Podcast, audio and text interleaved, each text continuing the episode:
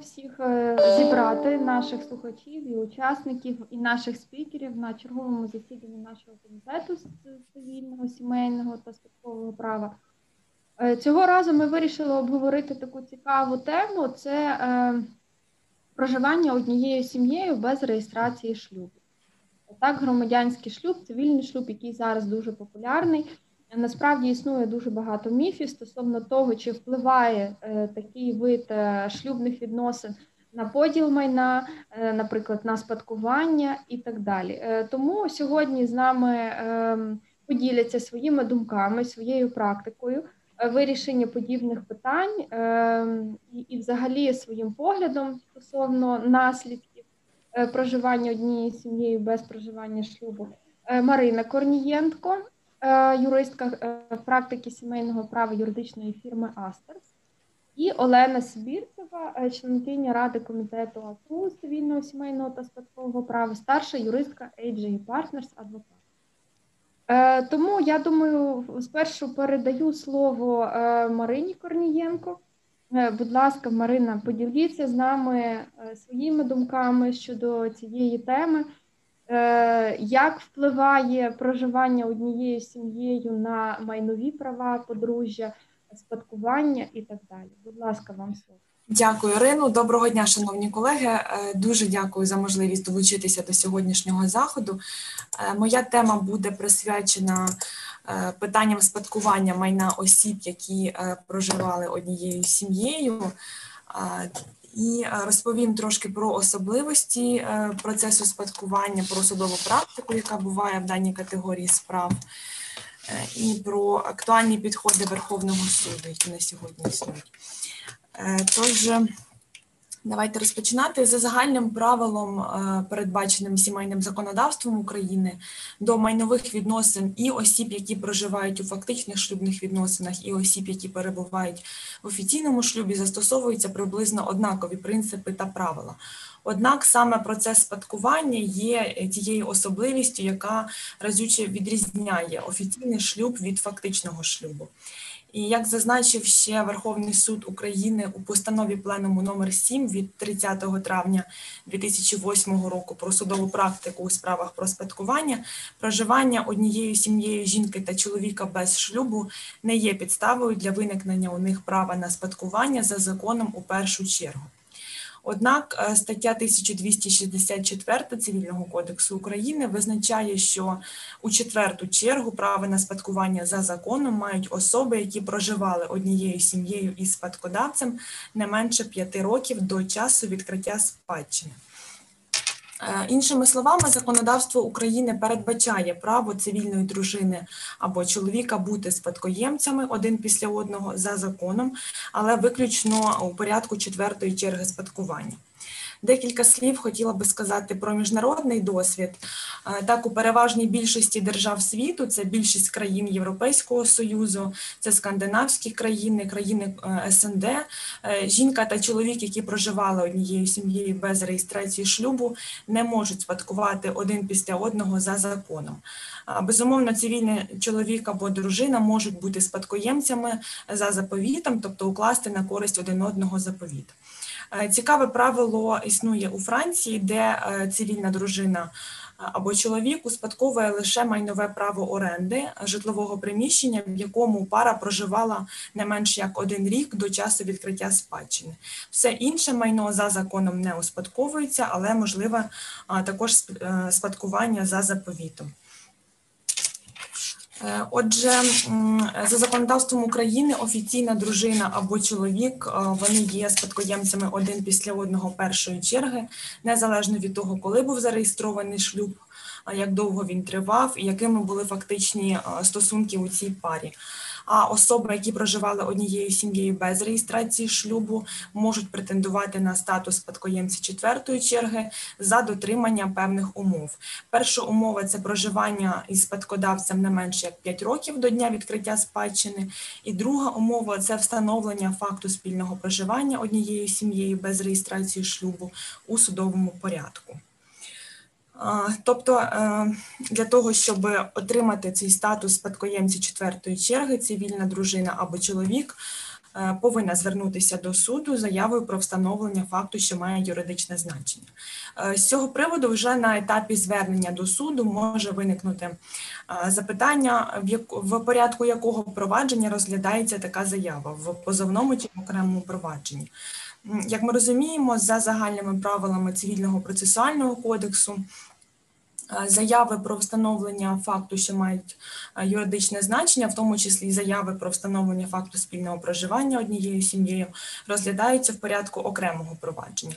Однак спадкові відносини вони вимагають більш глибокого аналізу, і з даного питання варто звертатися до практики вищих судів України.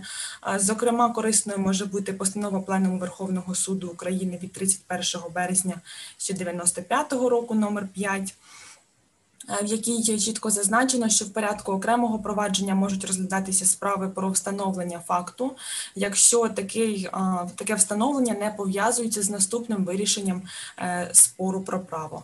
І пункт 2 постанови Пленуму Верховного суду України від 30 травня 2008 року, номер 7 говорить, що справи про спадкування розглядаються судами за правилами позовного провадження, якщо особа звертається до суду з вимогою про встановлення фактів, що мають юридичне значення, які можуть вплинути на спадкові права і е, обов'язки інших осіб, а також в тому випадку, якщо у спадкодавця були інші спадкоємці, і між ними наявний спір або е, є ймовірність того, що спір може виникнути у майбутньому.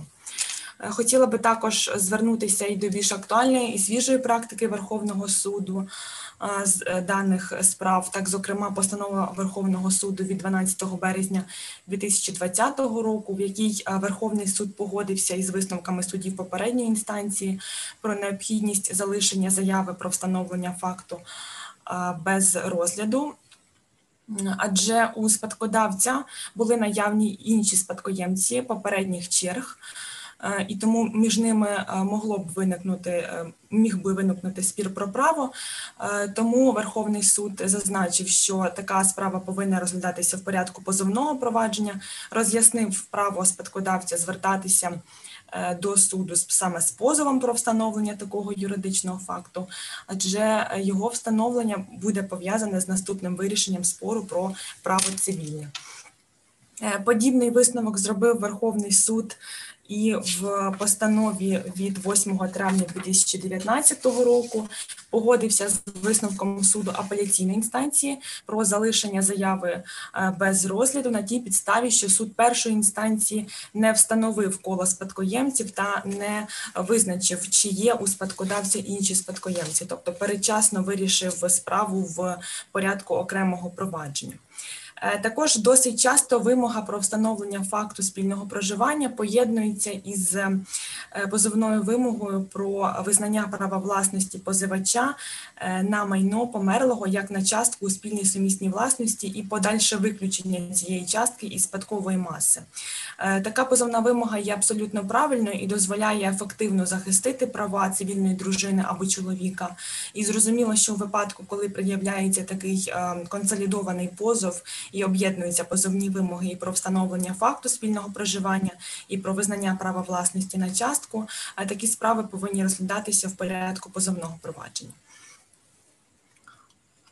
Я думаю, що е, про те, як довести факт спільного проживання та придбання майна і надалі поділити це майно е, детально розповість Олена. Я е, перейду саме до процесу спадкування вже тієї частки, яка визначена конкретно за спадкодавцем, і про те, які особливості виникають на подальших етапах. Е, тож зрозуміло, що якщо е, цивільна дружина і чоловік успішно захистили свої права і визнали за собою е, факт спільного проживання і спадкодавцем однією сім'єю, вони все одно ще вважаються спадкоємцями четвертої черги. І за наявності у спадкодавця інших спадкоємців першої, другої, третьої черг. Шанси у цивільної дружини або у чоловіка отримати спадщину є досить незначними. Закон України дозволяє змінювати черговість, і можна це зробити принаймні двома шляхами. Перший спосіб це договірний порядок, коли спадкоємці можуть дійти згоди між собою, вони можуть укласти нотаріально посвідчений договір про зміну черговості, і таким чином цивільна дружина або чоловік з четвертої черги спадкування ніби піднімається вище і може спадкувати е, в рамках тієї черги, якій належить спадкування за законом.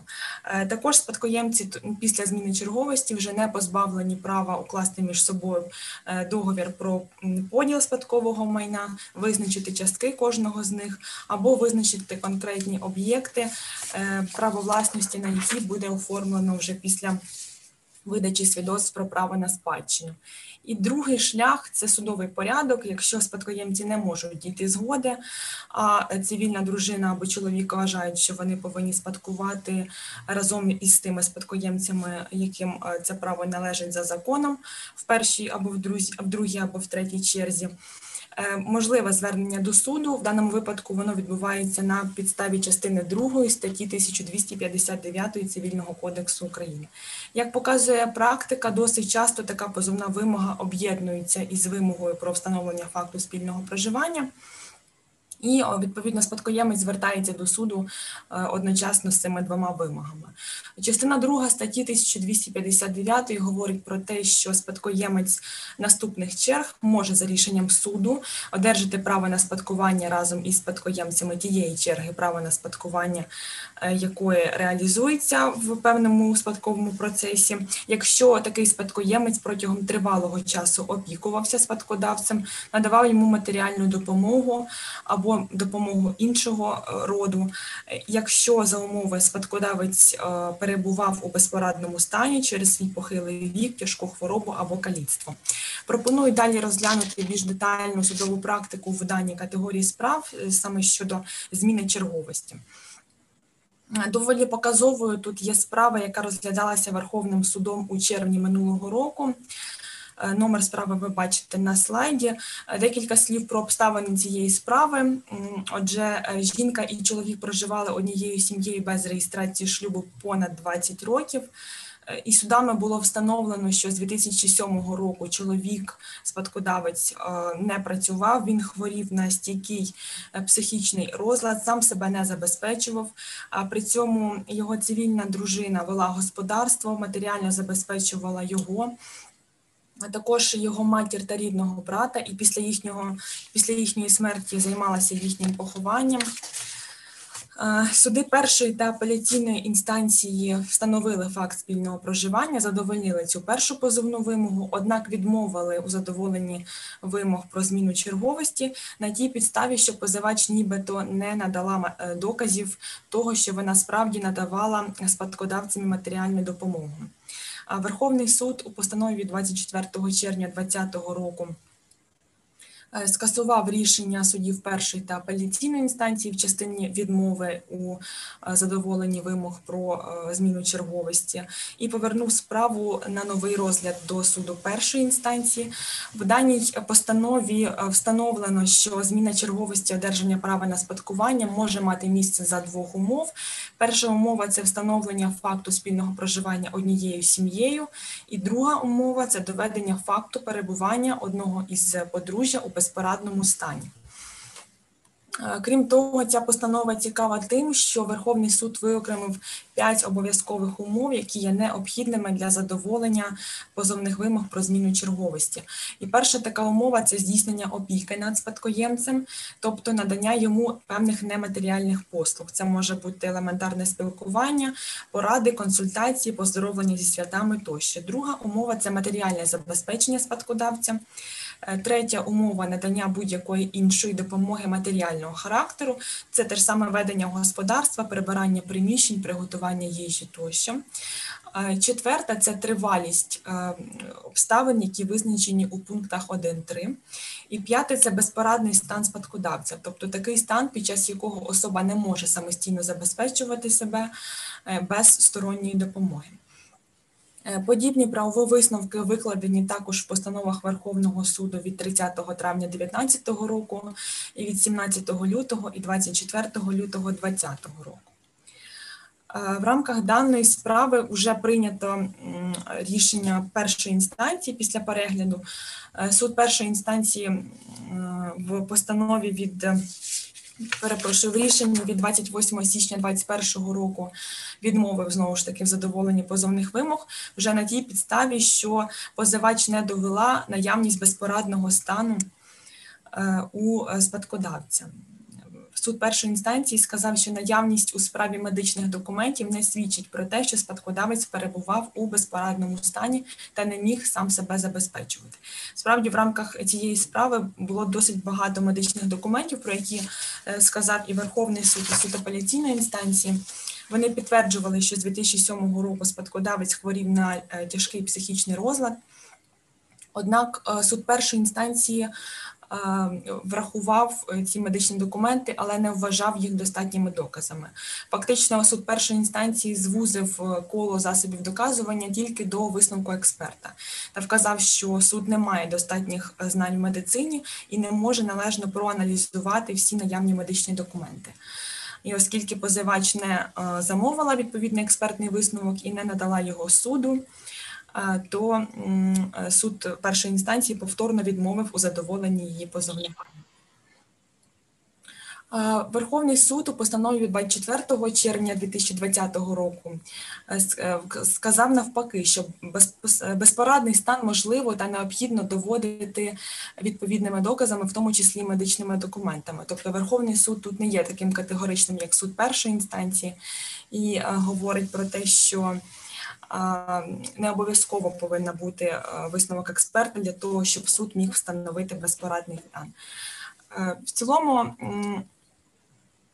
суди у справах про е, зміну черговості зазначають, що обов'язковою умовою безпорадного стану є те, що особа не може самостійно е, себе обслуговувати і обов'язково потребує допомоги інших сторонніх осіб. Е, суд е, на сьогодні досить широко дивиться на е, дану правову категорію і зазначає, що безпорадний стан він може бути викликаний як фізіологічними особливостями певної людини, тобто це її похилий вік, каліцтво, тяжка хвороба, так і певні психологічні особливості, стійкі психічні розлади, які впливають на її життєдіяльність і не дозволяють їй самостійно обслуговувати свої першочергові потреби. Ще досить цікава Постанова е, Верховного суду від 3 вересня 2018 року.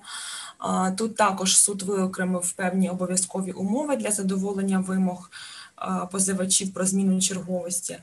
Е, перша умова це те, що фізична особа, яка є спадкоємцем, повинна протягом тривалого часу опікуватися спадкодавцем, надавати йому матеріальну допомогу і інші види допомоги. І друга умова це те, що спадкодавець через похилий вік, тяжку хворобу або каліцтво перебуває у безпорадному стані.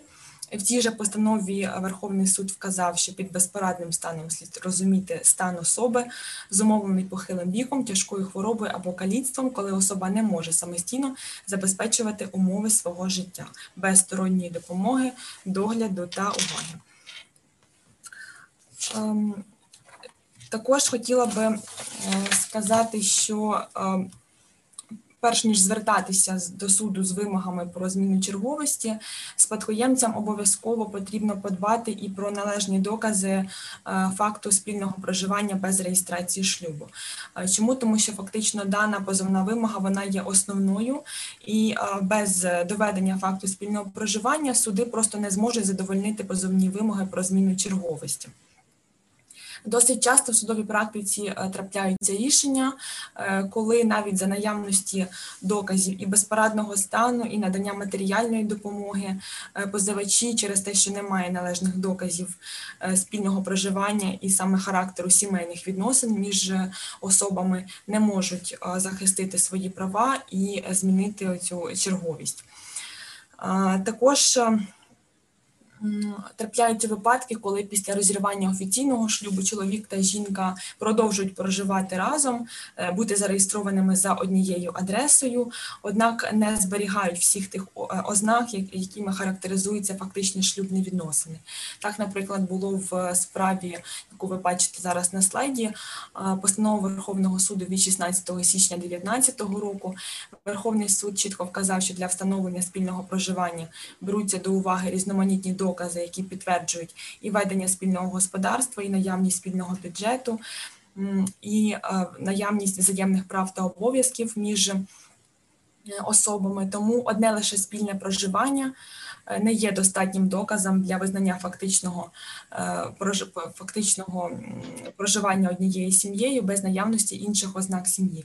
Відповідно, в рамках даної справи суд вказав, що е, так як немає можливості встановити факт спільного проживання, то немає підстави і для задоволення. Позовних вимог про зміну черговості, оскільки право цивільної дружини на визнання її спадкоємицею четвертої черги Е, не було належним чином захищено і доведено нею самою. Е, подібна справа розглядалася Верховним судом і в лютому 2020 року. Ем, суд вказав, що проживання однією сім'єю чоловіка та жінки без реєстрації шлюбу є спеціальною підставою для виникнення в них деяких прав та обов'язків, зокрема, і право на е, спільну сумісну власність на майно. Однак позивач не надала належних доказів того, що особи справді можуть вважатися фактичним подружжям, окрім показань свідків, які також не могли підтвердити джерело своєї обізнаності.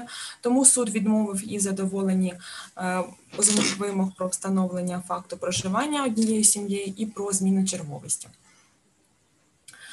Е, так, наступна справа від е, постанови від 5 лютого 2020 року. Е, суд говорив про те, які докази можуть вважатися належними для встановлення факту спільного проживання. І також вказав, що встановлення даного факту не звільняє позивача від обов'язку довести обставини, які закон визнає обов'язковими для зміни черговості спадкування. Не буду детально зупинятися, тому що ця постанова більше стосується тематики Олени. І ще одна справа. Постанова від 25 листопада 2019 року. В рамках даної справи позивач вважала, що вона має право на спадкування в першій черзі, і, в принципі, єдиним доказом, який вона долучила до матеріалів справи, це були документи про смерть та поховання спадкодавця. Однак суд вказав, що такі документи не можуть бути належними доказами е, і підтверджувати факт спільного проживання, і тим більше не підтверджують е, право е, позивача на спадкування як офіційної дружини. В принципі, по моїй основній темі в мене все. Якщо будуть питання, то з радістю відповім. Певно, дуже дякую за вашу ґрунтовну доповідь. Е, тобто, дійсно дуже багато цікавої практики е, з цього питання. Але наскільки я розумію, на практиці, так, в практичній реалізації цієї стратегії довести факт спільного проживання однією сім'єю дуже складно насправді, тому що, е, як ви правильно підмітили, потрібно е, показати і докази того, що, наприклад, подружжя спільно придбавало майно. Як правило, ми всі розуміємо, коли купується нерухомість, все оформляється на когось одного. Так? Якщо без реєстрації шлюбу, тоді відповідно згода іншого не потрібна. Е, тобто в практиці виникають просто банальні такі перепони, перепони, коли тобі дуже складно навіть зібрати ці ж документи, квитанції, чеки. Дуже часто ніхто цього не зберігає, і у тебе на руках залишається або виключно фотографії. Е, в кращому випадку реєстрація місця проживання, і то не завжди. Е, так. Е, тому дійсно в цьому є проблеми. Е, і е, таке є питання до вас стосовно дітей, так, які народжуються при фактичному проживанні подружжя. От чи, чи змінюється правовий статус дітей, якщо вони народжені без реєстрації шлюбу в плані спадкування? В плані спадкування, якщо значить батьком дитини в свідоцтві про народження вказаний цивільний чоловік, то незалежно від того, перебували батьки в офіційному шлюбі чи ні, все одно ця дитина вважається спадкоємцем за законом першої черги. Інше питання в тому, що якщо дитина народжується в офіційному шлюбі, то сімейний кодекс говорить про те, що дитина така походить від подружжя, тобто її батьком буде вказаний е, чоловік офіційний. А якщо батьки в шлюбі не перебувають, то ну розумієте, що що батьком дитини буде записана особа зі слів матері, і надалі в такого чоловіка буде більше можливостей і оспорити своє батьківство, і не визнавати дитину, і так далі. Але в плані спадкування, в незалежності від того, був зареєстрований шлюб батьків чи ні, дитина все одно є спадкоємцем першої черги. Так, це, це дійсно дуже хороший коментарі, тому що е, якщо говорити про подружжя, то вони не захищені абсолютно в плані спадкування, якщо вони проживають без реєстрації шлюбу. Ризик, який вони беруть самі на себе. Тому що в процесі спадкування потрібно доводити е, два ступені. Перше це факт проживання однією сім'єю, що на практиці складно довести. Е, а друге, якщо ми хочемо не четверту чергу спадкування, а вищу чергу, то відповідно доводити обставини, за яких ми можемо змінити черговість спадкування, що теж дуже складно. А якщо так вести мову про дітей, то ситуація інша. Тобто, якщо батько вказаний у свідоцтві про народження дитини, батьком дитини, тобто це може бути за згодою його, так якщо він дає згоду, наприклад, е, на запис його батьком дитини без реєстрації, то відповідно ця дитина отримує повноправне право на спадкування разом з іншими дітьми, які, можливо, були народжені в іншому шлюбі. і так. Е, тому от це фактор, який завжди потрібно враховувати е, цим людям, які вирішують особливо довготривалі періоди, так проживати у таких стосунках без реєстрації шлюбу, коли вони часом купують дуже багато нерухомості, майна, є банківські рахунки, і приходить питання доказування, і тут ми стикаємося з величезною проблемою. У нас от є одне питання в чаті саме стосовно доказування. Е, так, які от ваші чи були практичні кейси, як підтверджувати от факт проживання однією сім'єю, особливо коли впливом часу інколи документи втрачаються чи не зберігаються? От які ваші поради такому подружжі?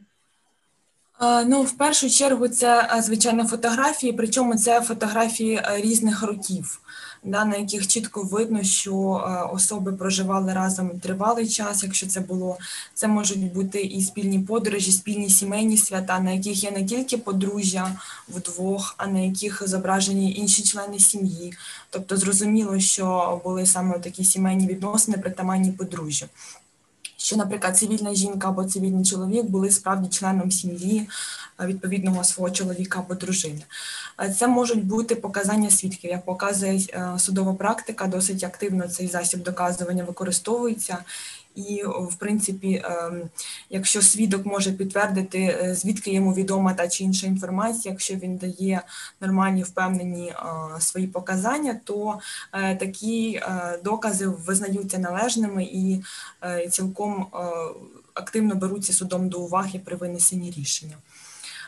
Якщо є певні ем, Документи це звичайно великий дуже плюс. Це можуть бути певні і кредитні договори, що е, подружжя використ... що подружжя набувало певних е, зобов'язань спільних для інтересів своєї сім'ї, да, і спільно потім придбавала певне майно а, і так далі.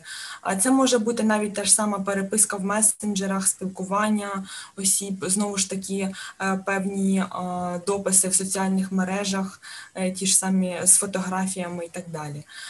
Тобто, що стосується доказів, вони можуть бути абсолютно цілком різними. Тут вже залежить все від конкретних обставин справи. От, І від, е, мабуть, майстерності представників, адвокатів, які можуть е, правильно і грамотно перед судом їх представити і обґрунтувати позицію позивача.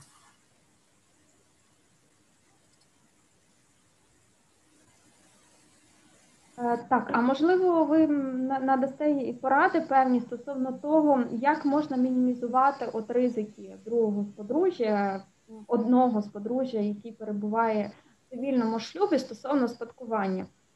Тобто такі механізми, як спадковий договір, заповіт, е, це все працює в цивільних шлюбних відносинах.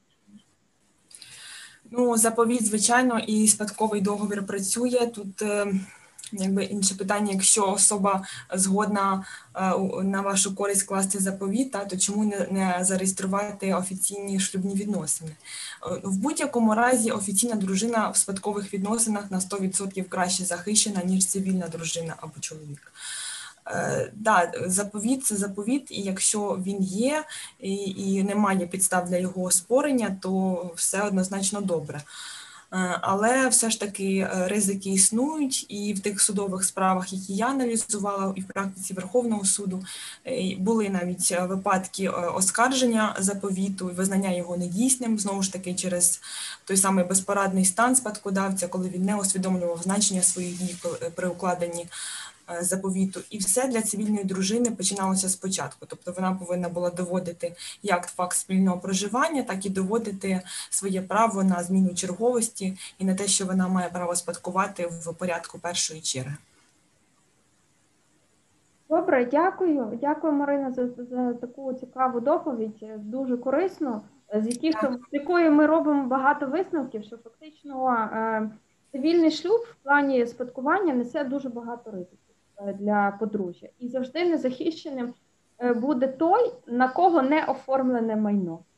Однозначно. Тому що, як правило, майно оформляють на когось одного з подружжя, і відповідно той, на кого оформлене майно, може повноправно здійснювати свої права, користування, володіння, поки не доведено факту спільного проживання, поки не доведено право другого з подружжя на спадкування. Е, тому ці речі, про які потрібно задумуватись, тобто, особливо цим парам, які довготривалий період живуть уже в шлюбі, інколи народжують дітей, і вважають, що штамп в паспорті ні на що не впливає. Насправді впливає, особливо коли приходить питання спілкування чи питання поділу майна. І от я е, плавно переходжу саме до питання поділу майна е, подружжя у цивільному шлюбі і передаю слово Олені Сибір. Дякую, Ірино. Вітаю колеги, вітаю слухачі. Я зі свого боку розповім в першу чергу про предмет доказування у спорах про встановлення факту проживання однією сім'єю без реєстрації шлюбу та поділ майна подружжя, тому що на ньому базується взагалі найцікавіша судова практика у цій категорії справ, та взагалі. Поняття предмету доказування розкриває суть цього поняття і яким чином діяти, щоб захистити свої права. В першу чергу е, я б хотіла зазначити, що встановлення факту проживання однією сім'єю без реєстрації шлюбу воно завжди передбачає наявність консолідованої вимоги із е, питанням поділу того чи іншого майна. Тобто не можна окремо встановити факт проживання е, однією сім'єю без реєстрації шлюбу для подальших цілей поділу спільної сумісної власності подружжя. Це питання вже неодноразово висвітлювалося у межах судової практики.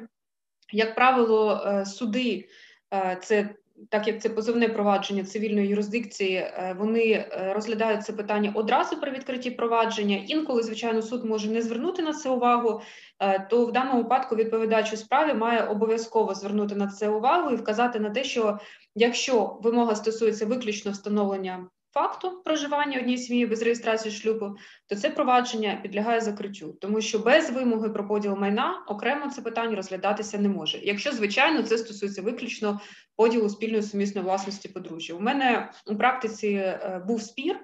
Е, у якому сторона виключно намагалася встановити факт проживання однією сім'єю, але по тексту позовної заяви посилалося на те, що е, встановлення вказаного факту є необхідним для того, щоб в подальшому здійснити поділ спільної сумісної власності подружжя. У межах е, цього спору не заявлялися вимоги про поділ майна, тому що вони були заявлені уже у межах іншого судового провадження про поділ майна, але там позивач помилково не звернув увагу на те, що ряд із майна було придбано за період перебування у цивільному шлюбі, і тому на якомусь етапі, згадавши а, цей нюанс, вирішив окремо у межах іншого судового провадження встановити факт. Але, звичайно, суд прислухався до позиції відповідача, представниками якого вже була наша сторона. І не суд відмовився розглядати це питання окремо без вимоги про поділ спільної сумісної власності подружжя. Тому тут перший такий нюанс, так що формуємо вимоги у сукупності. Вимога один встановити факт проживання однією сім'єю без реєстрації шлюбу чоловіка та жінки у період з по, ну тому що тут має бути звичайно в обов'язковому порядку визначено період часу, е, не можна. Е, скажімо так, без конкретного часового проміжку е, встановлювати ці факти. А другою це вже поділити майно, яке майно те, яке було придбано за час перебування у цьому цивільному шлюбі. Якщо, звичайно, охоплюється одним позовом і майно, яке було придбано в подальшому шлюбі, уже зареєстрованому, якщо таке має місце, ну відповідно ці вимоги також е, в цьому позові необхідно зазначити. Починаємо з того, що, як і завжди, предмет доказування е, він базується на вимогах е, матеріального права, норм, так з яких випливає регулювання тих чи інших правовідносин. Саме зважаючи на ці вимоги закону, можна відокремити ті чи інші обставини, які підлягають доказуванню у межах цих категоріях справ. Тому тут, в першу чергу, ми звертаємося до сімейного звичайного кодексу. Це частина 2 статті 3 сімейного кодексу України, яка закріплює, що сім'ю складають особи, які спільно проживають, пов'язані спільним побутом, мають взаємні права і обов'язки. І тут ми зразу для себе виділяємо, що Е, якщо мова йде про осіб, які проживають однією сім'єю без реєстрації шлюбу, то ці особи все ж таки складають сім'ю. Тому перший із нюансів, які треба доводити, це спільне проживання. І причому таке спільне проживання воно е, повинно передбачати певний тривалий і безперервний характер. І судова практика з цього приводу однозначна. Я про це буду говорити в подальшому, але акценти зроблю на початку. Так не може визначатися спільним і тривалим проживанням, наприклад, перебування у спільних відпустках. От е, також був прецедент е, на рівні Верховного суду, коли е, сторони проживали у різних країнах, при цьому зустрічалися вони і підтримували свої взаємовідносини виключно на рівні спільних подорожей за кордон. Це був відпочинок, тому що чоловік скажімо так, тут е, ну, цивільний, так, у цивільному шлюбі, він е, працював і проживав на території Великобританії, а дружина вона проживала і працювала на території України. І е, за цей період часу, в котрий склалися між ними такі відносини, було придбано ряд нерухомого майна на ім'я чоловіка, і дружина намагалася в судовому порядку встановити відповідно факт проживання однієї сім'ї без реєстрації шлюбу та поділитися це майном. Але суд сказав про те, що Верховний що е, відпочинок і тимчасове перебування під час того чи іншого відпочинку такими особами не е, є спільним проживанням осіб, е, яке може бути віднесено до проживання у цивільному шлюбі. Тому тут говоримо ми про тривалість та безперервність такого проживання. Далі йдемо по цій нормі. Е, повторюю, це частина 2 статті 3 Сімейного кодексу. Сім'ю складають особи, які мають спільні права та обов'язки. Е, тут такими правами і обов'язками може бути безліч насправді нюансів. Е, вони можуть випливати, мабуть, в першу чергу з договорів, а по-друге, в силу закону. Якщо ми говоримо про договори, то підтвердженням проживання однією сім'єю можуть бути будь-які письмові договори, в яких фігурує та чи інша сторона. А якщо фігурують одразу дві сторони, то відповідно це такий топ, тому що в даному випадку лише здійснити доказування. Знову ж таки, з практики скажу, що е, такими письмовими доказами, які суд брав до уваги, е, саме в моїх е, справах, які я супроводжувала, були кредитний договір та іпотечний договір на його забезпечення, в якому, зокрема, в одному із пунктів було зазначено, що боржник перебуває у фактичних шлюбних відносинах із особою такою. То було вказано прізвище ім'я по батькові тієї особи. У іпотечному договорі відповідно така ж сама. Таке ж саме положення договору мало місце, тому знову ж таки з цих договорів можна було встановити, що майно, яке придбавалося за рахунок е, кредитних коштів, воно було спільною сумісною власністю цих осіб. Другим варіантом е, був договір оренди, і е, цей договір оренди був укладений на одну із осіб, яка перебувала у цивільному шлюбі. Але в самому договорі було також здійснено примітку про те, що разом із цією особою у цьому приміщенні проживає особа така-то. Ну і відповідно це була цивільна дружина цієї особи, яка була е, орендатором орендарем. Також була ситуація, коли в договорі також це був договір оренди квартири, якщо я не помиляюся. Була зазначена адреса фактичного місця проживання осіб, які були підписантами Е, наприклад, це був, умовно кажучи, чоловік він підписував договір оренди, але його фактичне місце проживання співпадало з реєстрацією місця проживання його цивільної дружини. Тому тут також, встановивши із паспортних документів е, цивільної дружини та із договору оренди, можна було з'ясувати, що ці сторони мають спільні права і обов'язки. Класичний е, вигляд такого письмового договору це також коли укладається договір кредитний, а паралельно з ним укладається договір поруки. І у кредитному договорі, наприклад, стороною виступає дружина, а у договорі поруки виступає чоловік поручителем. Ну що говорить про те, що в принципі також у сторіні спільні права і обов'язки за цими договорами. Тому, якщо ми говоримо про письмові докази, то це в першу чергу угоди, е, і це різного характеру можуть бути угоди. Це можуть навіть бути там, умовно кажучи.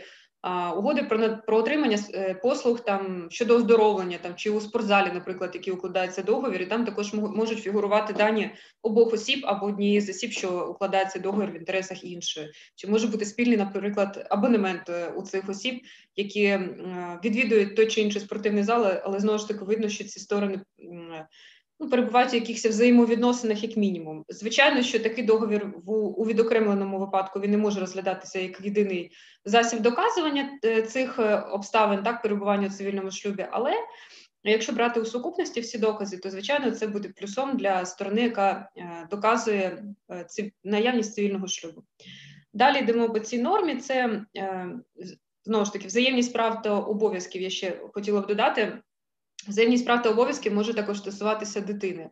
Якщо у період перебування сторін у цивільному шлюбі було народжено дитину або дітей, е, і у свідоцтві про народження е, зазначено батька та матір, то відповідно це є безумовним підтвердженням того, як правило, і суд, ну, скоріше підтвердженням, яке береться судами до уваги, е, того, що сторони перебували у фактичних шлюбних відносинах, і відповідно кожен із батьків може здійснювати виконання тих чи інших обов'язків по відношенню до дитини, сплачувати, наприклад, алімент, здійснювати інше утримання. Е, укладати договори в інтересах дитини, де знову ж таки фігурують, е, як правило, обидва з батьків, що також може бути підтвердженням перебування цих осіб у цивільному шлюбі. Ключовою нормою яка регулює питання поділу спільної сумісної власності подружжя, зокрема в даному випадку осіб, які перебувають у фактичних шлюбних відносинах, це є положення частини першої статті 74 сімейного кодексу України. Яка говорить про те, що е, якщо жінка та чоловік проживають однією сім'єю, але не перебувають у шлюбі між собою, і тут важливо або в будь-якому іншому шлюбі, Майно набуте ними за час спільного проживання належить їм на праві спільної сумісної власності, якщо інше не встановлено письмовим договором між ними.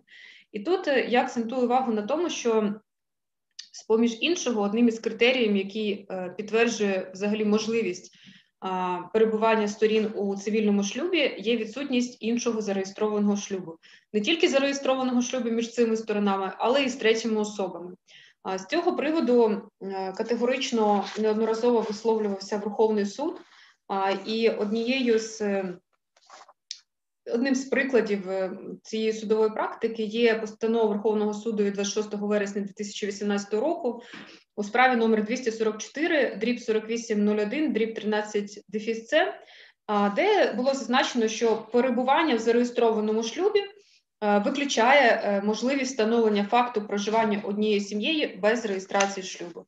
Тому, е, незважаючи на те, що чоловік і жінка можуть проживати багато років разом однією сім'єю у цивільному шлюбі, але якщо у них не розірваний попередній шлюб, а такі випадки також бувають. Встановити факт проживання однієї сім'ї без реєстрації шлюбу цим особам буде неможливо, тому що існує інший зареєстрований шлюб. Окремо увагу необхідно звернути на те, що до предмету доказування також входить поняття спільного побуту сторін. Це звичайно широке поняття, як правило, судова практика знову ж таки вирізняє ті чи інші особливості такого побуту. Підтвердженням ведення спільного побуту подружжя може бути мільйон варіантів, і насправді е, він включає в себе як письмові докази, так звичайно і покази свідків. Але тут треба бути з показами свідків обережно. Про це я скажу окремо. В принципі, е, Наявність спільного побуту може також підтверджуватися тими чи іншими укладеними договорами. Це, наприклад, в одному із судових рішень е, приводилося до, е, до прикладу, наприклад, е, укладення договору оренди паркомісця у біля будинку, у якому власником був один із подружжя. Тобто, умовно кажучи, дружина є власником квартири. А е, на ім'я цивільного чоловіка було укладено е, договір оренди цього паркомісця, тому що це необхідно було для обслуговування транспортного засобу, якому користувалося подружжя. Це також можуть бути будь-які інші договори, починаючи від користування тим чи іншим майном, закінчуючи знову ж таки якимись кредитними договорами або іншими, може це навіть бути розписки боргові, у яких зазначено однією з осіб також стороною, яка передає ці грошові кошти, або навіть коли вдвоє сторін передаються грошові кошти третьої особи, і таке інше. Звичайно, спільний побут е, е, можуть бути підтверджені е, листуванням, коли, наприклад, один із подружжя пише іншому там придбай там те, ну, якісь там ті чи інші приладі там для будинку там чи для дому. Інший там підтверджує це або придбаває, або, наприклад, вбачається, що існує там договір купівлі-продажу, наприклад, меблів, Е, акт приймання передачі, за якими підписано там, наприклад, чоловіком той час, як договір укладено е, на ім'я дружини. Може бути взагалі все, що стосується якихось речей домашнього вжитку та облаштування, е, і це, в принципі, також береться судами до уваги. Це можуть, наприклад, бути спільні ремонтні роботи. Знову ж таки, умовно кажучи, нерухомість зареєстрована на ім'я дружини. Е, чоловік підписує усі договори і е, рахунки за цими договорами щодо придбання е, будівельних матеріалів. Це дійсно суд бере до уваги і у сукупності з іншими доказами досліджує. Не в останню чергу також суд звертає увагу на спільні фотографії сторін. Їх, звичайно, треба подавати у певній динаміці за певний період часу, щоб було видно, що знову ж таки повертаємося до безперервності та тривалості проживання у цивільному шлюбі, із яких буде вбачатися, що сторони дійсно тривалий час не перебувають у одному тому ж там місці, наприклад, живуть у певній квартирі, подорожують разом, святкують різні спільні родинні свята там чи інші свята, ну і таке інше. І як правило, е, так як фотографії приєднуються до матеріалів справи.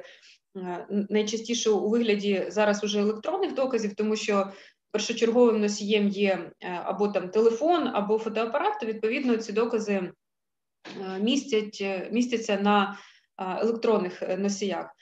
То для того, щоб об'єктивно і правильно сформувати предмет доказування у цій частині, доцільно надавати разом із фотографіями скріншоти метаданих до цих фотографій, які можна отримати шляхом ну, елементарних маніпуляцій з цими фото, коли ми дивимося так названі свойства, так у якості у цих фотографіях, і ми бачимо, якого числа, у який час, е, у якому місці, іноді це, зокрема, на телефонах найчастіше, коли підключена функція геолокації, було зроблено ту чи іншу фотографію. І тут уже, е, як би сказати про те, що ні, ця фотографія була здійснена там, наприклад, уже у шлюбі, вже неможливо буде. Або ж якщо ми йдемо від зворотнього, якщо сторони подають фотографії без зазначення тих чи інших метаданих, то опоненти можуть цим скористатися і вказати на те, що ці дані були зроблені там, ну можливо, у межах там одного чи двох днів, умовно кажучи, і тоді е, доказування буде е, складніше. А також, е, крім всього цього, необхідно звертати увагу на те, що суди також беруть до уваги такі докази, як листування. Листування у своєму звичному вигляді, коли це було паперове листування, звичайно, вже мінімізувалося. Зараз листування перейшло вже більше у електронну площину, але знову ж таки ці докази можна використовувати, як говорила Марина, у вигляді переписки у листування у вигляді месенджерів, або це може бути листування електронною поштою, знову ж таки, ті чи інші замовлення. Там речей домашнього вжитку чи направлених на спільний побут. Це навіть може бути е, послуги медичного обслуговування, коли, наприклад, е, один із подружжя, е, умовно кажучи, викликає швидку іншому, і при цьому його дані вони фіксуються у цьому виклику або в медичній документації, яку він підписує, що також говорить про те, що подружжя перебуває у, у цивільному шлюбі. Тому що здійснюється піклування один про одного. З іншого боку, листування може бути і офіційна кореспонденція, яка, наприклад, надсилається одному із подружжя у цивільному шлюбі на адресу іншого. Умовно кажучи, знову ж таки, е, сторона вказала свою фактичну адресу як адресу власності іншого із подружжя, і таким чином, отримуючи листи, якісь офіційні. На ту адресу можна підтвердити, що ці сторони проживали разом е, і тривалий час, тому це також можна використовувати. Особливу увагу необхідно звернути на те, що поняття е, фактичних шлюбних відносин е, для цілей поділу спільної сумісної власності подружжя воно виникло е, уже при прийнятті Сімейного кодексу України.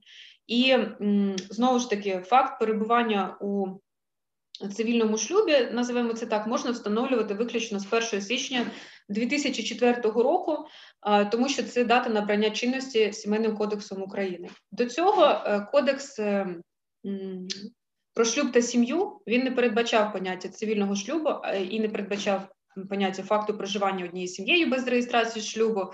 І тому у той період часу, коли існували такі взаємовідносини, е, ну які фактично відповідають якостям та критеріям цивільного шлюбу, е, застосовувався закон України про власність, зокрема стаття 17. Буває неодноразово я також це зустрічала у практиці, і в моїй практиці також це було, коли е, цивільний шлюб існував на стику цих е, часових проміжків. Тобто, частина майна була придбана до набрання чинності сімейним кодексом України, а частина відповідно ще до положень кодексу про шлюб та сім'ю. І тоді тут окрему увагу необхідно звертати при формуванні правової позиції. Незважаючи на те, що предмет доказування все ж таки залишиться одним тим самим, але правове регулювання у частині норм матеріального права воно має включати положення як Кодексу про шлюб та сім'ю, закону України про власність, так і відповідно е, вимог сімейного кодексу України. Ця позиція е, про таке правове регулювання вона також знайшла своє відображення у е, судовій практиці. Верховний суд з цього приводу також неодноразово висловлював свою позицію, але я приведу декілька рішень на підтвердження зазначеного, на які можна посилатися знову ж таки при формуванні позовної заяви. Це постанова Верховного суду від 24 квітня 2019 року у справі номер 163 дріб 70, 754 дріб 17, від 6 квітня 2020 року справа номер 641 дріб 7033 дріб 18, від 24 січня 2020 року у справі номер 546 дріб 912 дріб 16 дефіс Та і взагалі в багатьох інших постановах уже протягом тривалого часу ця позиція відображена, тому легше формувати е, обґрунтування позовних вимог, тому що можна посилатися на практику Верховного суду. Е, яку мають враховувати суди е, нижчих інстанцій. А у випадку, якщо вони хочуть відступити від тих чи інших позицій, вони мають обґрунтувати чому. Тому користуємося цією практикою, пам'ятаємо про те, що існує певний проміжок часу, у якому не існувало поняття цивільного шлюбу як такого. Також е, при формуванні предмету доказування звертаємо увагу на досить уже таку стару постанову Пленуму Верховного суду України. Е, про практику застосування судами законодавства при розгляді справ про право на шлюб, розірвання шлюбу, визнання його недійсним та поділ спільного майна подружжя від 21 грудня 2007 року е, номер 11. В цій постанові знову ж таки наведено всі ті е, критерії так віднесення шлюбу до е, цивільного, як коли можна його віднести. Зокрема, е, звернено увагу на те, що правило статті 74 сімейного кодексу, про яку ми говорили, поширюється на ті випадки, коли чоловік і дружина. Не перебувають у іншому зареєстрованому шлюбі і не перебувають у шлюбі між собою. Між ними склалися усталені відносини, що притаманні подружжю. Знову ж таки, е, питання усталених відносин, що притаманні подружжя, воно є досить розширеним е, і таким, що підлягає знову ж таки розширеному тлумаченню, а тому. Тут ми знову ж таки повертаємося до положення статті 3 сімейного кодексу, яка визначає, що що, що ж таке сім'я. То відповідно із цієї норми вже випливає, що необхідно довести. А, Окремо також зверну увагу на е, пункт 6 рішення Конституційного суду від 3 червня 99-го року, номер 5, дефіс РП дріб 99, це рішення воно насправді не стосується сімейних правовідносин у розрізі поділу спільної сумісної власності подружжя, але воно цікаве тим, що ним визначено поняття, хто відноситься до членів сім'ї. І як правило, е, судова практика Також його застосовує розрізі існуючої категорії спорів щодо цивільного шлюбу та поділу майна набутого ньому, тому згадаю, не можна про неї не згадати. І, е, зокрема, Конституційний суд зазначив, що до членів сім'ї належать особи, які постійно мешкають разом та ведуть спільне господарство. Знову ж таки, ми повертаємося до цього поняття постійного проживання разом, про що ми вже говорили раніше. Ведення спільного господарства знову ж таки це той же побут, це ті ж самі виконання прав та обов'язків спільних, що притаманних сім'ї. Тому в продовження попередніх е, ремарок ця, е, це, це рішення Конституційного суду є дієвим. Також е, Конституційний суд зазначив, що обов'язковою умовою для визнання членами сім'ї осіб є факт спільного проживання, ведення спільного господарства, наявність спільних витрат, купівлі майна для спільного користування, участі у витратах на утримання житла, його ремонт і тому подібне. І тут ось повертаємося до того, про що я говорила раніше: що ще можна е, наводити у позовній заяві на підтвердження того, що особи перебувають у фактичних шлюбних відносинах або перебували. Купівля майна, так про це ми вже говорили. Знову ж таки, звісно, за договором купівлі продажу того чи іншого майна а, може фігурувати, як правило, фігурує тільки одна особа. Але бувають випадки, коли, наприклад, покупцем є чоловік, наприклад, а розрахунки за цим договором здійснювала дружина. В ідеалі, якщо це ще й безготівковий розрахунок, і тоді вбачається, що грошові кошти були переміщені з рахунку інш, іншого сподружжя, скажімо так, і це підтверджує набуття цього майна спільно. Це може бути, наприклад, ситуація, також яким чином довести. Якщо, наприклад, е, дружиною придбано майно е, квартиру, яка стоїть е, коштує, наприклад, там, мільйон доларів. Але при цьому за той період часу, за який вона придбаває це майно, у неї не було доходів у вигляді такої суми. Або, наприклад, у попередні проміжки часу також у неї не було такої, такої дохідності, тобто джерело походження цих коштів, яке відповідно має виникнути питання. І при цьому інший з подружжя чоловік може вказати, наприклад, що за цей час ним було отримано грошові кошти у розмірі такому-то за договором позики, чи ним там було укладено договір кредитний, щоб отримати саме таку ж саму суму. Або, наприклад, були перераховані кошти з договору е, з депозитного договору, наприклад, були зняті кошти для того, щоб розплатитися за цим договором. І знову ж таки, у мене в практиці була така ситуація, і суд взяв це до уваги, тому що було звернено судом увагу на те, що придбання майна у певний період часу було здійснено за рахунок декількох траншів, і розмір е, цих грошових коштів у межах цих траншів він співпадав з тими коштами які були отримані іншими з подружжя е, зі своїх особистих банківських рахунках у ті дати, коли ці транші здійснювалися. Тобто, коли співставляються якісь фактичні обставини справи у цілому, ми приходимо до певного результату, який підтверджує е, наявність таких е, спільних прав та обов'язків взаємовідносин пов'язаних із подружжям безпосередньо. Тому всі е, докази тут мають вагу і мають братися до уваги. Якщо ж ця позиція дійсно ґрунтується на фактичних обставинах справ, бо ми ж розуміємо, що сторони.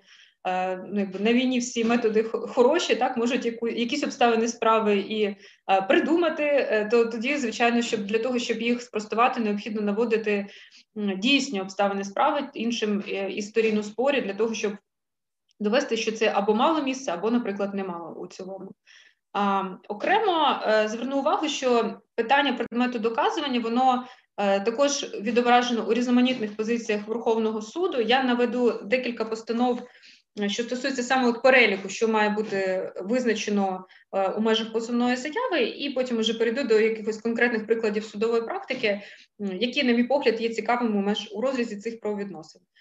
Якщо ми говоримо про те, що сторона має е, довести, то звертаємо увагу на постанову Верховного суду від 25 січня 2018 року. Справа 337, дефіс 5266, дріб 15 дефіс С.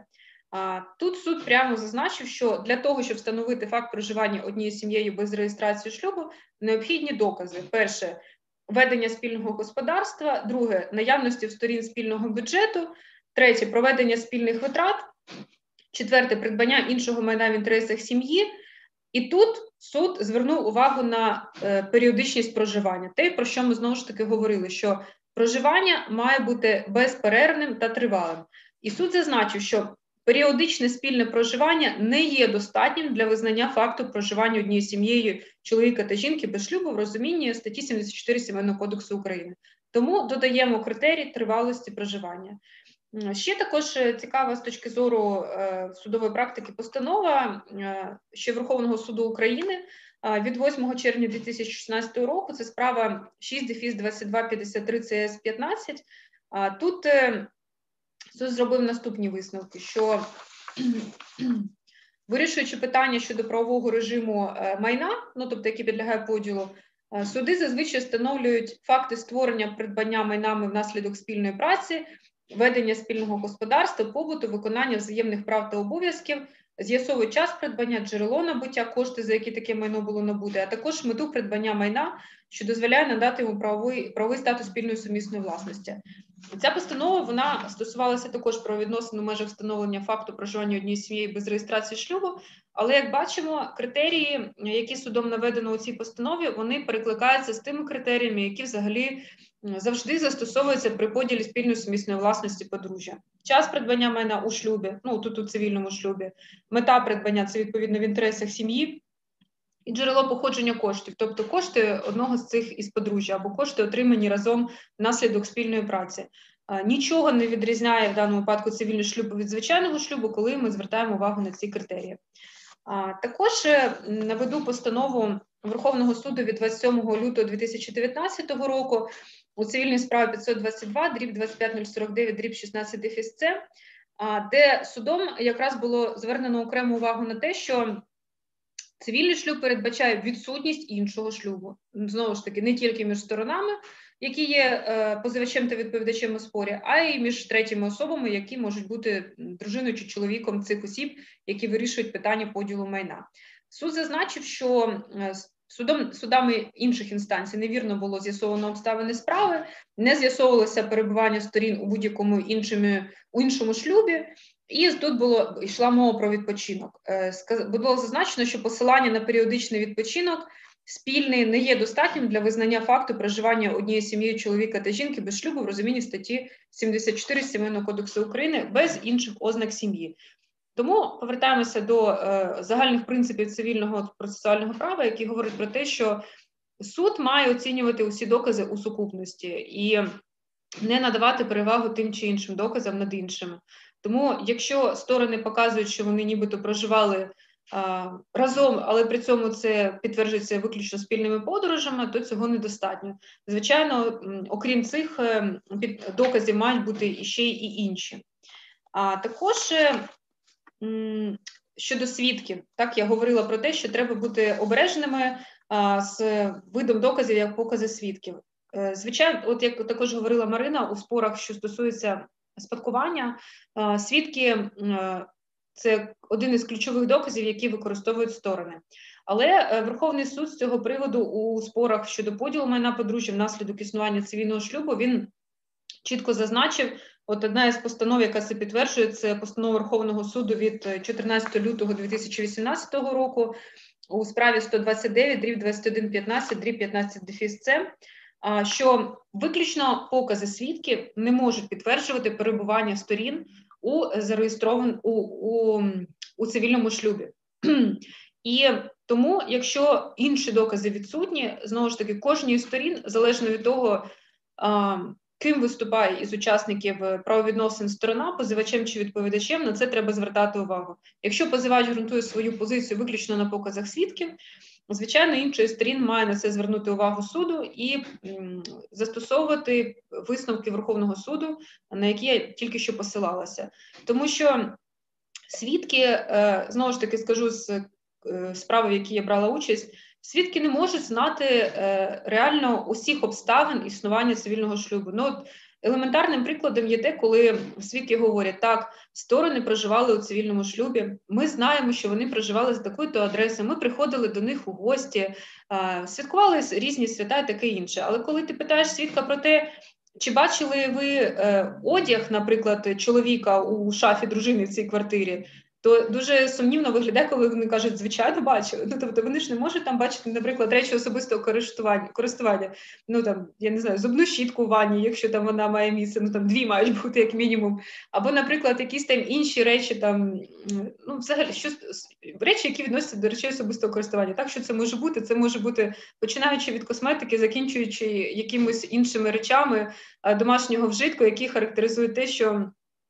ці сторони дійсно разом проживають, а не приходять один до одного у, у гості. Як правило, свідки на ці питання не відповідають, якщо тільки вони не підготовлені і не звертають увагу на ці обставини, коли е, їх опитування здійснює протилежна сторона.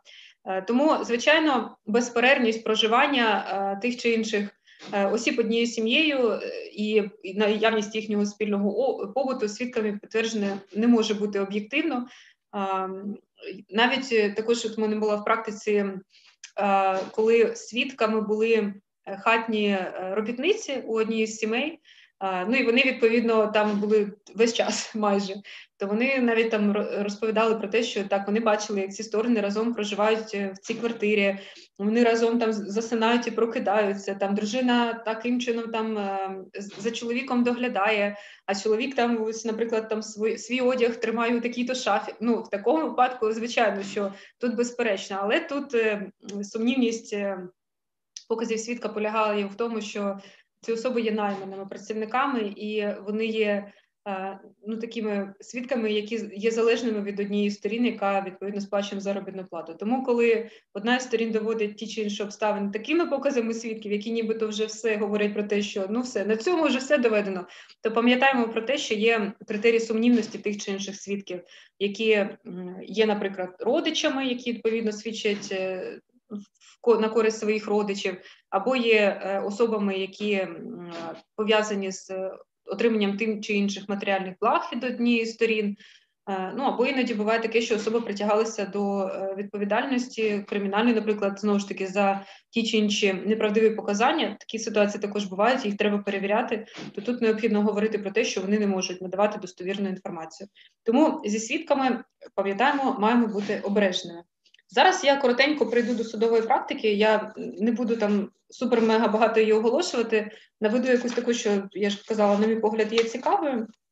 Е, і вона насправді е, ну, у розрізі останніх, мабуть, п'яти років е, вона дуже видозмінилася, тому що взагалі сімейні правовідносини вони є динамічними і, взагалі, з розвитком усіх галузей, які існують у світі, так у розрізі інших правовідносин, які є пов'язаними з працевлаштуванням, наприклад, або з іншими е, видами діяльності, знову ж таки, ця практика зазнає змін.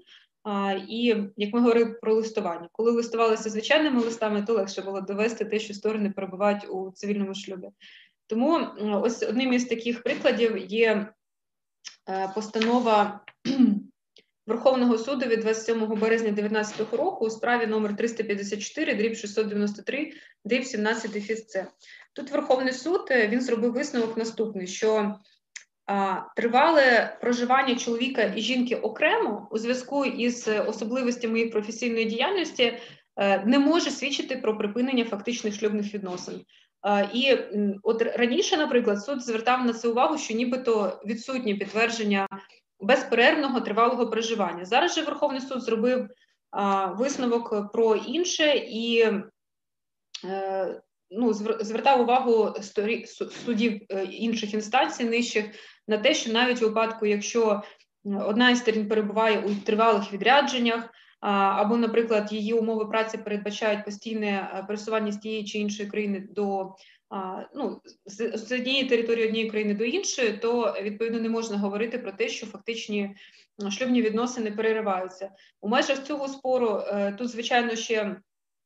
Е, існувало питання того, що у сторін була народжена дитина, що звичайно є е, хорошим аргументом для того, щоб доводити перебування у цивільному шлюбі, але сам факт звертайте на це увагу, і якщо дійсно підтверджено, що особа переміщаються у зв'язку з працевлаштуванням досить тривалий час і багаторазово, але повертаються до, до того ж самого будинку чи до квартири, де сторони мають е, спільний побут е, і спільне проживання, е, то тоді ризики того, що факт проживання однією сім'єю не буде визнано, він мінімізується.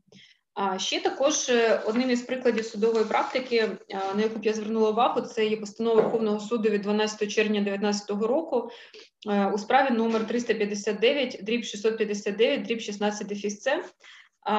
Е, Це постанова цікава тим, що е, Верховний суд звернув увагу на наступний фактор підтвердження із перебування у цивільному шлюбі. Зокрема, Факт участі чоловіка та жінки у програмі штучного запліднення за репродуктивних технологій може свідчити про існування між ними відносин притаманних подружжю. Знову ж таки, це специфічна категорія е, правовідносин, яка була судом взята до уваги, незважаючи на те, що іншої сторін вона заперечувала проти того, що незважаючи на цю обставину, сторони перебували у цивільному шлюбі. А, Так, далі поговоримо про про те, що ж може не братися судом до уваги при встановленні фактичних шлюбних відносинок. Так, наприклад, у постанові Верховного суду від 12 грудня 2019 року в справі номер 490 дріб 49 49 дріб 17 судом було зазначено наступне: що сам собою факт перебування у близьких стосунках чоловіка та жінки. Без доведення факту ведення спільного господарства, наявності спільного бюджету та взаємних прав і обов'язків притаманних подружжю не може свідчити про те, що між ними склалися та мали місце усталені відносини, які притаманні подружжю. Ця постанова повертається до всіх тих інших е, первісних постанов, на які я посилалася, що має бути доведено. Так, тут, зокрема, зазначено, що якщо просто відносини існують, умовно кажучи, сторони перебувають у е, ну, близьких відносинах, тобто вони можуть бути в якихось романтичних стосунках, наприклад, то це ще ні про що не говорить. Тобто, це не говорить про те, що між ними існує сім'я як така.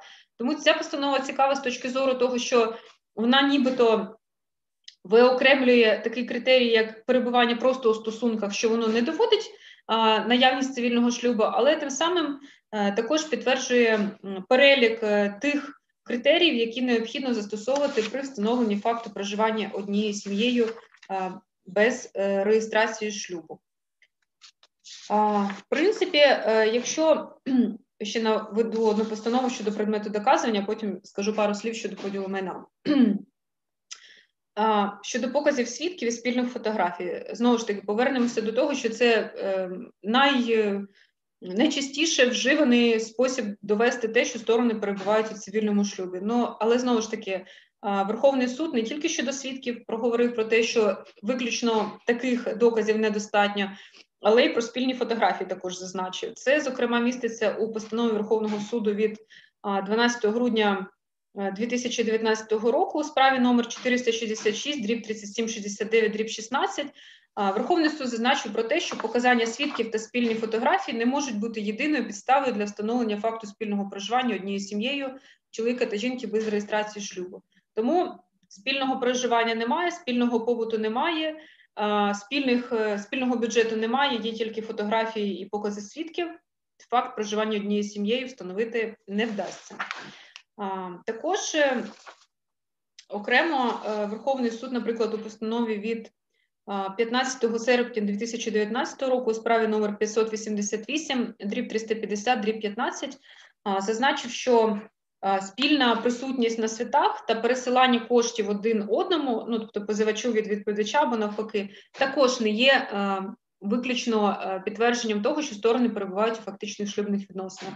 В цілому, усі, е, усю судову практику можна звести до того, що має бути сукупність доказів, і ця сукупність доказів має в себе включати перше це наявність спільного проживання сторін безперервність та тривалість такого проживання.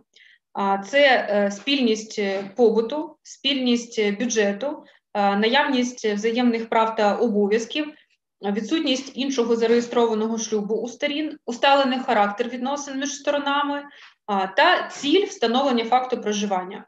Ціль завжди тут має місце, тому що знову ж таки без Ціль це поділ спільної сумісної власності, що була набута у межах цивільного шлюбу. Без цілі встановлення факту, як я на початку говорила, є неможливим. Тому, виходячи із цих критеріїв, підлягає побудові позиції у справі. Якщо ми говоримо про поділ спільної сумісної власності, е, е, подружжя, так яке яка була набута у цивільному шлюбі, то критерії такого поділу вони нічим не відрізняються від е, справ, е, якщо сторони перебувають в укладеному шлюбі. Про це я вже трошки сказала. Так, це час набуття такого майна, мета придбання майна і е, джерела придбання такого майна.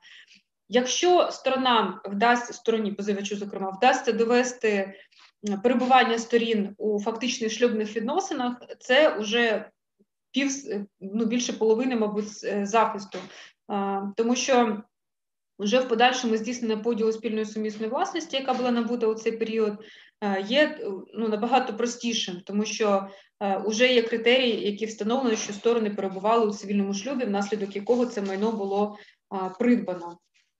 Із цікавих е, прикладів судової практики. Зараз подивлюся. От, наприклад, е, про джерело походження коштів, за яке таке майно було набуте. Це, наприклад, постанова Верховного суду від 17 квітня 2019 року у справі номер 490 дріб 6060 дріб 15 дефіс Тут було зазначено, що е, особам, які проживають однією сім'єю без реєстрації шлюбу, на праві спільної сумісної власності належить майно набути ними за час спільного проживання або в результаті спільної праці та за спільні грошові кошти. У цій постанові відображено всі ці критерії, які мають місце при встановленні взагалі обсягу спільно нажитого майна, який підлягає поділу в подальшому. Про критерії ці говорили. Наведу ще одну постанову і на цьому буду завершувати. Зараз поширення набуло прибуття, набуття майна е, шляхом інвестування. Так, Це е, придбання майна у новобудовах, це первісний ринок нерухомості. І, як правило, договори, що укладаються на цьому етапі, це або купівля-продажу цінних паперів, або е, майнових прав, або інші види угод, які не передбачають безпосереднього придбання того чи іншого нерухомого майна одразу. І е, бувають ситуації, коли е, договір щодо набуття у власність такого майна укладався у період перебування сторін у цивільному шлюбі, а реєстрація права власності була здійснена уже в подальшому, коли сторони або припинили ці правовідносини, Ем, або може зареєстрували шлюб. Е, звичайно, складніша ситуація, якщо ці правовідносини були припинені, і сторони припинили е, проживати однією сім'єю, але кошти вносилися е, сторонами при цьому спільно у інвестування такого будівництва. І Верховний суд він, наприклад, у постанові. Від 5 серпня 2020 року у справі номер 682, дріб 2493, дріб 16 дефіс він зробив наступний висновок: що Визначальним при поділі нерухомого майна, що набути е, за договорами інвестування у будівництво, є не дата реєстрації права власності на таке майно, а дата сплати. Ну тут були пропаєві внески, ну будь-яких внесків на виконання цих договорів. Тому навіть якщо сторони перебували у цивільному шлюбі і інвестування здійснювалося у певних ними пропорціях, а в подальшому хтось із сторін уже вибув із цих правовідносин, шлюб там цей цивільний було припинено. Е, та із сторін, яка вносила грошові кошти для такого інвестування, вона має право відшкодування отримати з них і відповідно поділити майно у цій частині у тих пропорціях, у яких вона брала участь при його формуванні. Тому резюмуючи, повторюся ще раз, що Предмет доказування у спорах про встановлення факту проживання однієї сім'ї без реєстрації шлюбу він є досить складним, він є обширним, він передбачає е, сукупність доказів, які підлягають дослідженню судом. Ця сукупність доказів має бути зібрана і відповідно до вимог цивільного процесуального кодексу України подана із першою заявою по суті справи, тобто із позовною заявою. І ці докази в обов'язковому порядку мають підтверджувати наявність спільного проживання сторін безперервного, тривалого. Раніше, до речі, існувала судова практика, яка стосувалася саме спадкування, і там було вказано, що така тривалість має бути не менше шести місяців. У практиці щодо поділу майна також це використовується, іноді сторони на це посилаються. і, В принципі, суд це бере також до уваги. Це е, наявність спільного побуту, прав та обов'язків спільного бюджету відсутність іншого зареєстрованого шлюбу сторін е, та усталений характер правовідносин, що притаманний подружжя. І не забуваємо про те, що поняття цивільного шлюбу виникло разом із вступом у силу закону сімейного кодексу.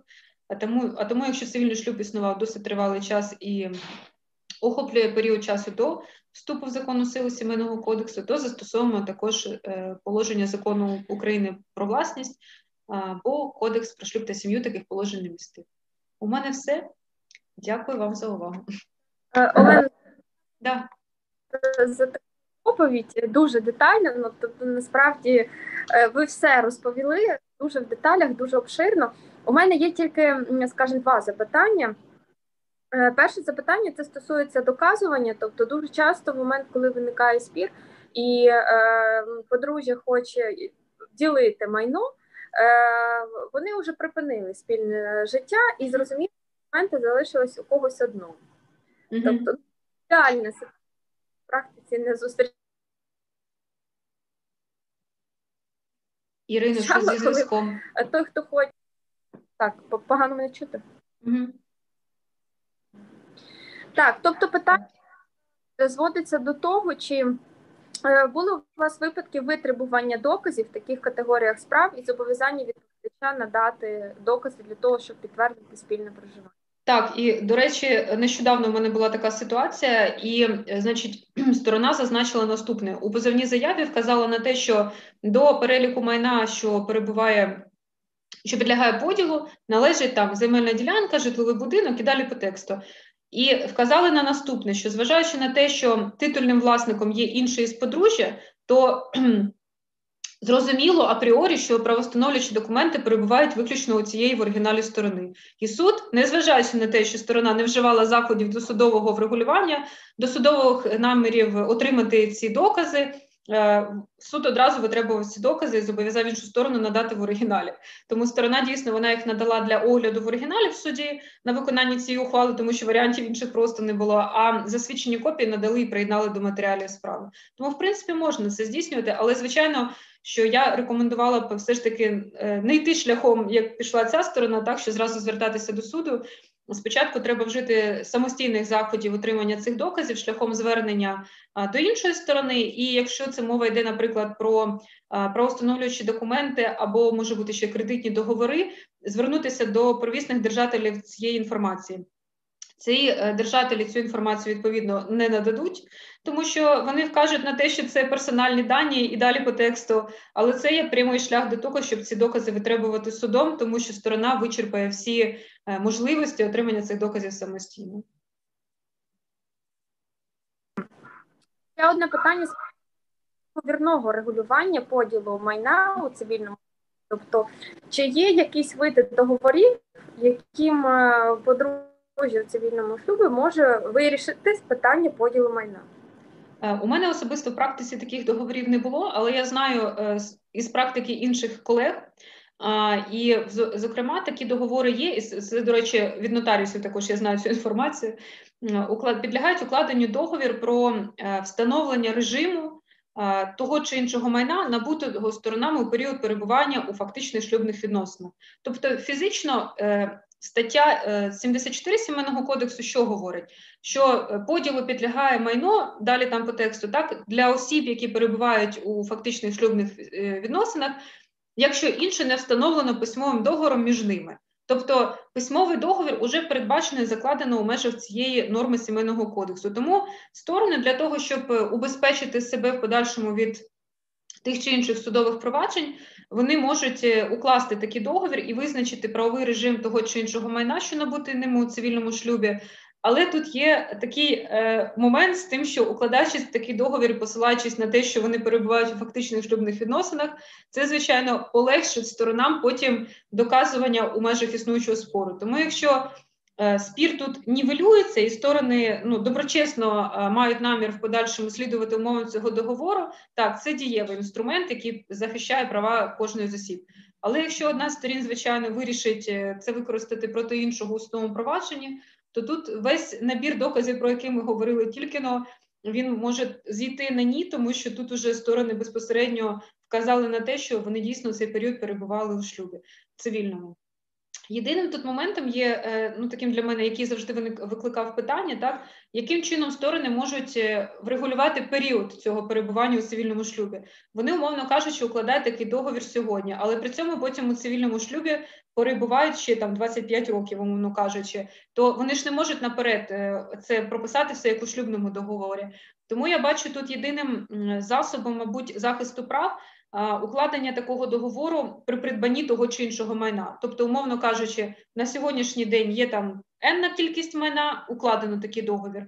Якщо ж в подальшому набувається ще якесь інше майно, то відповідно підлягає укладенню е, має місце там додаткова угода до такого договору, або, можливо, там окремий договір е, в продовження цього, яким буде врегульований режим власності щодо і іншого майна, яке вже буде надбуте е, після укладення цього первісного договору. Так, тобто завжди змушує задумуватись. Е, Подружжя, де у них майнові права, яким чином е, вони будуть вирішувати питання, якщо виникне спір. І, завжди той, хто е, не має всіх документів, знаходиться у слабшій позиції.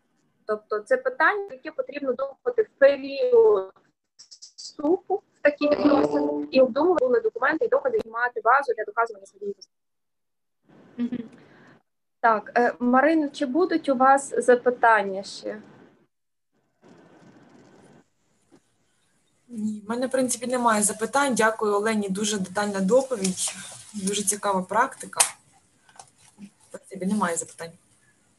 Е, Тому я, я вам подякую за такі цікаві доповіді. Е, Ну насправді ви повністю освітлили питання і е, підходів в судовій практиці стосовно поділу майна подружжя у цивільному шлюбі, правового статусу такого майна. е, І доказової бази, яку можна використовувати, технічні процесуальні факти, так як правильно подавати позов, в якому провадженні,